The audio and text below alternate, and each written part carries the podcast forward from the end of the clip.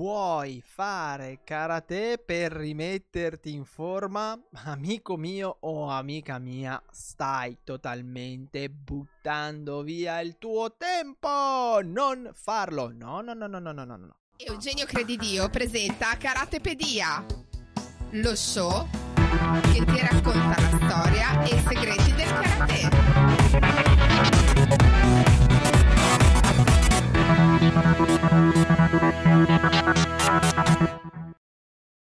Ed è il momento di iniziare una nuova puntata di Karatepedia, lo show che ti racconta la storia e i segreti del karate, annunciato anche in pompa magna dalle campane del Duomo di Alessandria, che hanno deciso di tenermi di tenerci compagnia.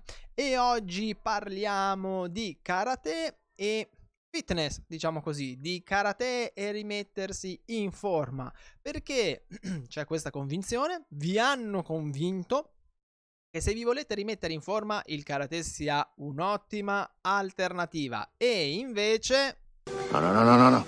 Buongiorno maestro Miyagi, e invece no, è un po' una boiata amici miei, non è così, ok? Non è così, il karate non vi aiuta a rimettervi in forma, toglietevelo dalla testa.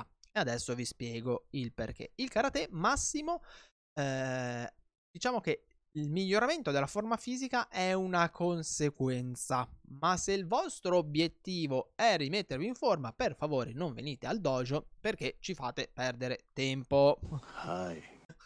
No, non ci fate perdere tempo, ma eh, non riuscirete ad ottenere i risultati che, che vorrete e non avrete la giusta motivazione per praticare e studiare karate. Allora, perché intanto cerchiamo di mettere qualche puntino sulla i. Perché si sta iniziando a credere che il karate vi aiuti a rimettervi in forma, sia una valida alternativa alla palestra? Perché è sempre il solito problema che, ragazzi miei, noi dobbiamo tirar su la saracinesca del dojo, dobbiamo avere gente che viene ai nostri corsi e ad oggi la concorrenza è spietata veramente fra tutte le varie attività, fra arti marziali, difesa personale, fitness e tutte le cose che, che, che vengono fuori ogni giorno e via dicendo, e quindi bisogna riuscire a sopravvivere. E cosa si fa per riuscire a sopravvivere?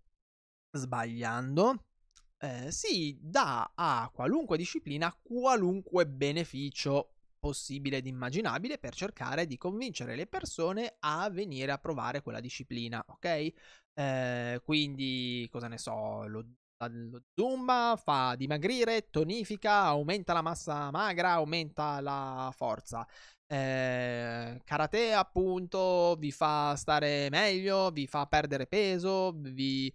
Eh, fa qualunque roba, vi rende anche immuni all'alcol. Eh, E, e chi più ne ha più ne metta, ok? Temo che questo non sia esatto. Esatto, grazie maestro per l'assist. Questo non, non è vero, non è esatto, ok?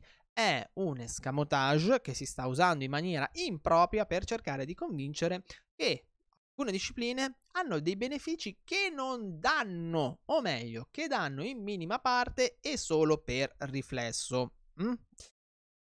Facciamo un passo indietro nei... negli anni. Una volta, ok? Perché si praticava karate? Non perché si, ci si voleva rimettere in forma, ok? Ma perché si voleva praticare karate. C'era certamente un'idea eh, magari associata al karate come disciplina per veri uomini, per uomini duri. Effettivamente una volta gli allenamenti mh, di, di karate erano pesanti, erano molto pesanti, ok? Eh, anche troppo pesanti perché fatti senza cognizione di causa. E il rimettersi in forma, il migliorare la propria forma fisica, il proprio stato di fitness, quindi di efficienza fisica, era una conseguenza. C'è anche da dire che, eh, allora, io ho iniziato nel novantaquattro, se non mi ricordo male, già a quell'epoca, cioè a quell'epoca non c'era comunque la diciamo cultura, ma non piace chiamarla cultura perché non è una cultura quella che sta venendo eh, veicolata in questi anni, però non c'era la cultura, il fanatismo per il fitness che c'era ad oggi. O andavi a fare degli sport, quindi calcio, basket, indipendentemente dall'età, eh? Calcio, basket, arti marziali, tennis, nuoto, chi più ne ha più ne metta, o andavi in palestra a fare bodybuilding. Punto. Quello, quello era, forse c'era un po' di aerobica, forse eh, iniziavano a esserci un po' di attività che arrivavano dagli Stati Uniti, ma in realtà non c'era una vera e propria cultura del fitness. Quindi spesso chi voleva fare dello sport e non voleva andare in palestra virava su attività sportive, e il karate era una di queste. All'epoca gli allenamenti, come ti dicevo prima, erano particolarmente pesanti. Eh, io mi ricordo che c'erano delle lezioni di allenamento in cui il maestro partiva dicendo: facciamo questa sera, facciamo potenziamento. In realtà, eh, sbagliando, ad oggi ripensandoci, ci sarebbe da mettersi le mani nei capelli. Allora si iniziavano a fare milioni di piegamenti, esercizi di rinforzo, esercizi di controllo del dolore per imparare a incassare i colpi, rinforzo articolare, rinforzo osseo, e ci si dava le bastonate con gli shinai, bastoni, quelli di bambù eh, del kendo sulle braccia, per imparare a incassare bene i colpi, a far bene le parate, e, e gli squat, e i... si faceva qualunque boiata, diciamo la verità. Qualunque boiata, perché Eh, non aveva una strutturalità, non aveva una programmazione, eh, c'era veramente questa cosa qui: ah, stasera facciamo questo, e via, e si, e si faceva, e ok, e si faceva indipendentemente dall'età. Io facevo quella roba che avevo undici anni, perché io ero una testa dura, a undici anni ho voluto mollare il corso dei bambini per passare a quello degli adulti, avevo la cintura blu, e, e quindi eh, io facevo lo stesso identico allenamento di tutti gli adulti, cosa che se proponessi oggi, giustamente, verrei bastonato. E però c'era un miglioramento della forma fisica, quello è indubbio, ma era conseguenziale, era conseguenziale da sta, sta miscellanea che veniva fatto. Ma la nostra forma fisica non era così elevata, non era così eh, ottima, e questo lo dimostra il fatto, adesso che ci penso, che quando il maestro diceva: oggi facciamo corsa, corsa dentro il dojo, Eh, vai piano Eugenio perché ero il capofila, vai piano perché corriamo per due minuti, per cinque minuti, e i ragazzi, alle volte io compreso, eh, perché poi io ho iniziato un po' a staccare da alcune eh, situazioni perché mi allenavo da solo, ma i ragazzi dopo uno, due o cinque minuti di corsa, e non di corsa a collo, di corsa dentro una palestra, quindi puoi immaginarti, insomma, non era una, il Kodokan di Alessandra non è, è grande, ma non era una piazza d'armi, avevano il fiatone e non riuscivano a correre. Capisci bene che la forma fisica, ok, il V O due max, quindi la nostra capacità di bruciare ossigeno, Eh, era bassa, eh, eh, che tra l'altro è un grande fattore di salute. Insomma, la forma fisica non era esattamente delle migliori, il fiato, diciamo così, faceva cagare, anche se poi riuscivamo a farlo il kumite, ok? Le sezioni, sessioni di tre minuti di kumite le riuscivamo a fare senza eh, alcuna problematica. E perché il, il karate non è una disciplina utile per rimettersi in forma, come si evince da, dai, miei, dai miei racconti? Beh, intanto facciamo un attimo un, una piccola parentesi. Se vuoi dimagrire, devi entrare in guerra, ok? Dimagrire vuol dire entrare in guerra. Entrare in guerra con eh, tutta una serie di meccanismi del tuo corpo che sono stati strutturati perché Tu, eh, perché il tuo organismo non vuole dimagrire, mm? il tuo organismo non ha alcuna intenzione di dimagrire. Eh, dimagrire significa perdere delle risorse preziose che possono tornare utili in caso di carestia, e il corpo sta cosa non la vuole fare, lo devi obbligare, quindi devi entrare in guerra, e per riuscire a Uh, ottenere questo effetto devi seguire delle metodologie di allenamento altamente specifiche, magari seguendo un trainer specializzato. Quindi se vuoi dimagrire, contatta Valeria di Fitness Rebel, che lei è specializzata nell'allenamento per il dimagrimento, per esempio, ma non puoi ottenere quel risultato facendo karate, ok? Cosa mm, numero uno. Cosa numero due. Tieni conto che solitamente gli amatori, ora stiamo parlando di amatori, ok? Hanno quante ore di allenamento? Due ore di allenamento alla settimana? Tre ore di allenamento alla settimana? Mm? Giusto? Ok? Bene. Allora, se hanno due o tre ore di allenamento alla settimana in cui giustamente si focalizzano sull'aspetto pratico della disciplina, eh, non abbiamo il tempo, o alle volte le conoscenze, che volendo il tempo ce lo avremmo, però non abbiamo il tempo, diciamo così, per strutturare dei programmi di allenamento realmente proficui, ok?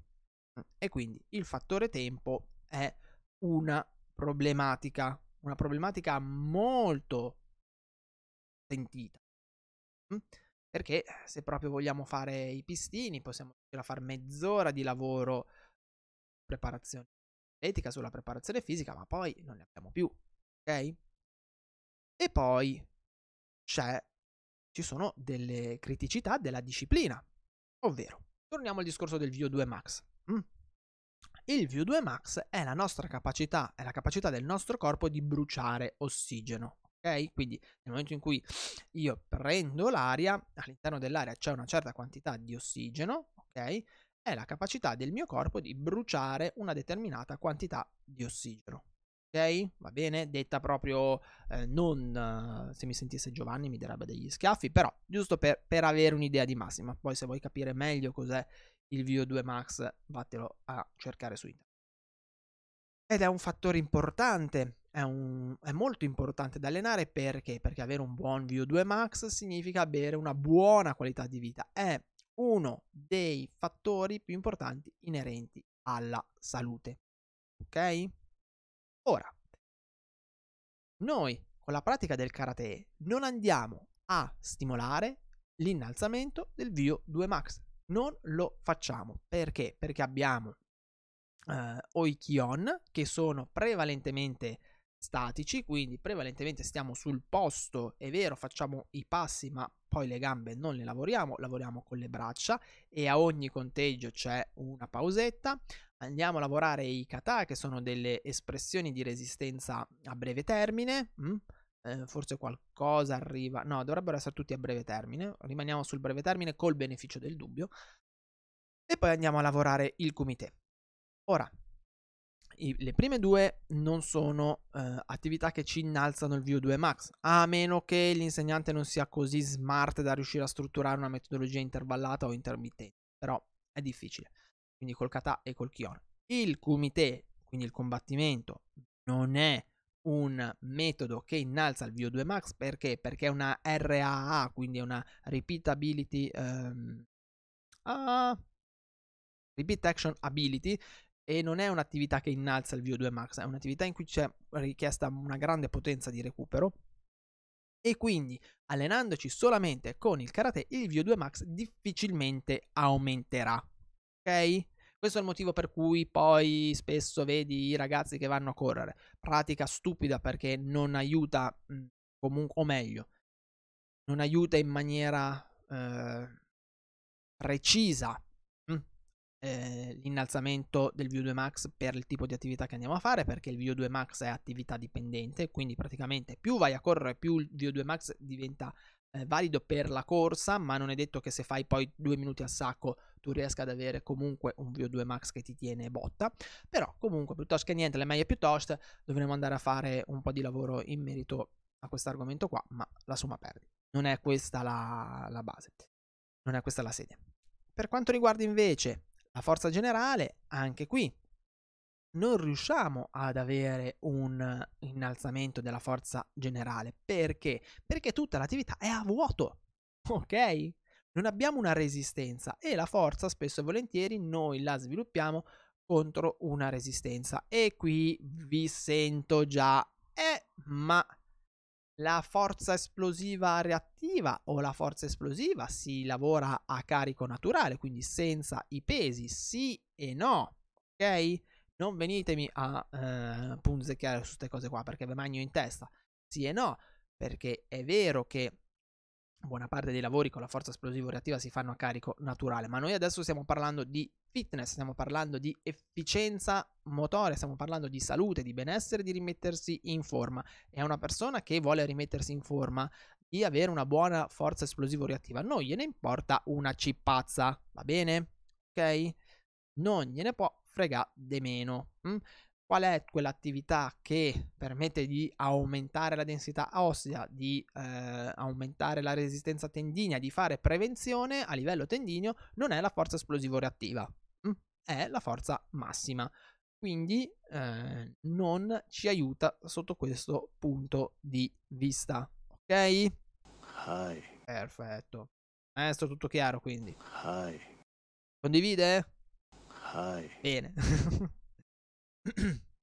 Però, questo è vero, il karate può aiutare a migliorare la propria forma fisica, ma eh, non è il suo obiettivo, ok? E come può aiutare a migliorare la forma fisica? Beh, intanto a livello tecnico comunque eh, dà dei benefici, scusatemi, scusami, intanto a livello generale dà dei benefici comunque, perché intanto alzi il sedere dalla sedia e stai un paio d'ore a muoverti, e quindi già piuttosto che niente, come dicevamo prima, è meglio piuttosto. Due, mh, aiuta a scaricare lo stress. Questo può aiutare per il dimagrimento e può aiutare per un benessere generale, e poi ehm, ovviamente può aiutare quando quando noi andiamo a inserire una preparazione atletica specifica mh, in base ai tipi di soggetti che abbiamo, quindi in base a soggetti fitness o in base ad agonisti, ok? Perché gli agonisti sono prestanti? Perché si fanno un bucio di eh, eh, un bucio di quella roba lì otto ore al giorno, e ovvio che loro hanno una preparazione atletica specifica, è ovvio che loro devono essere performanti e quindi riescono a dare di più, ok? E ad ottenere delle modificazioni che noi spesso non riusciamo a ottenere con quelle due o tre ore al giorno. Non si possono fare miracoli. Si può fare molto con una preparazione atletica, una preparazione fisica specifica, eh, anche per degli amatori, quello, quello sì, ok? A riprova di quello che sto dicendo comunque è il fatto che è sempre stato così, sempre, ma adesso ancora di più. Il livello dei degli amatori Il livello degli amatori, quando andiamo in giro a fare degli stage o eh, sì, sostanzialmente degli stage, perché siamo amatori, non facciamo gare, quindi quando andiamo in giro a fare degli stage, ci sono gli stage di tre ore, due ore, si vede il livello di preparazione fisica degli amatori, ok? Ed è da mettersi le mani nei capelli. Mi darebbe un dispiacere. Maestro, non lo dica a me. E non solo delle persone eh, non giovanissime, ok? Diciamo dei quaranta, cinquanta, sessantenni, settantenni, che non è giustificabile, eh? non, è, non è giustificabile. Grazie maestro. Maestro, lei si allena tutt'oggi, no? Hi. Perfetto. Non è giustificabile perché comunque ad oggi la scienza del movimento ha dimostrato che eh, dipendentemente dall'età si può stare bene, si può fare un sacco di roba, e abbiamo questa tara mentale che ah no, la persona è anziana e allora non deve più allenarsi. Ma eh, vedere i ventenni, i trentenni, i quarantenni, okay, i diciottenni amatori che non riescono a reggere uno stage di due ore e mezza, tre, e che arrivano stanchi morti, vuol dire che comunque c'è qualcosa che non va, ok? Che il livello di preparazione fisica non è idoneo, non è adatto, e qua dovremmo farci delle domande, ma lasciamole un attimo in... Uh, in sospeso, ok? Quindi in realtà la scelta dipende molto dall'obiettivo, hm? Ovvero, qual è il tuo obiettivo? Il tuo obiettivo è imparare il karate? Sì? Ok, allora vai a fare karate sereno e vedrai che comunque avrai dei benefici, ok? Il tuo obiettivo è stare meglio? In generale a trecentosessanta gradi? Ok, va bene, vai a fare karate e avrai comunque dei benefici sotto un punto di vista psicofisico. Ma se il tuo obiettivo è fitness, ok, dimagrire, aumentare la massa magra, eh, quindi aumentare i muscoli, eh, cosa ne so, essere in tiro per andare in spiaggia a fare il figaccione o la figacciona, beh, amico o amica mia, allora iscriviti in una palestra, fatti seguire da un trainer bravo, e quello è l'unico modo per ottenere determinati risultati, se no il karate non va bene. Mm. Ok? Hi. Perfetto.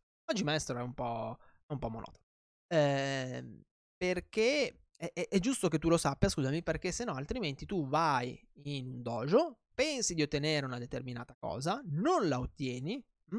Ci rimani male, giustamente, e eh, successivamente non, eh, non solo te la prendi con quella disciplina, ma eh, insomma si crea un, tutta una serie di cose che non, non dà beneficio né a te né a chi babbo ti ha voluto convincere che quella disciplina era utile per quello che volevi ottenere. Appello agli insegnanti: cercate allievi che vogliono imparare karate, non cercate di eh, far su cani e porci, scusate il termine, non perché siate cani e porci, ma nel senso di far su qualunque roba per ottenere una cavolo di quota di iscrizione in più, giusto? Perché altrimenti eh, non, non, non ne usciamo più, non ne usciamo più, avremo sempre le palestre con gente insoddisfatta che non eh, raggiungerà i, gli obiettivi che noi gli abbiamo promesso che avrebbe raggiunto, che perderà fiducia in noi e nella nostra categoria, e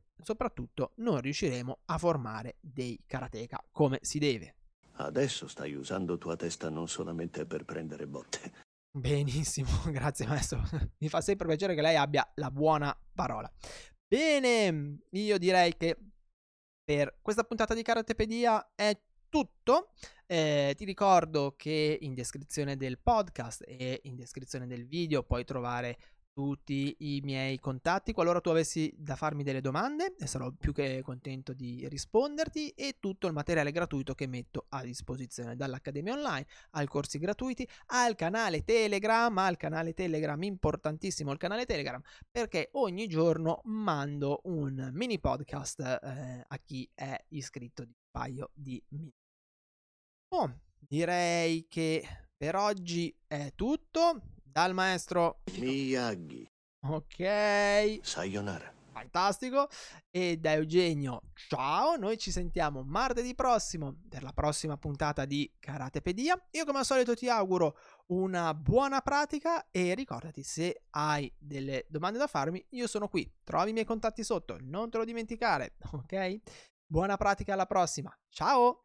Trovi altri contenuti gratuiti su w w w punto dojo shinsui punto com.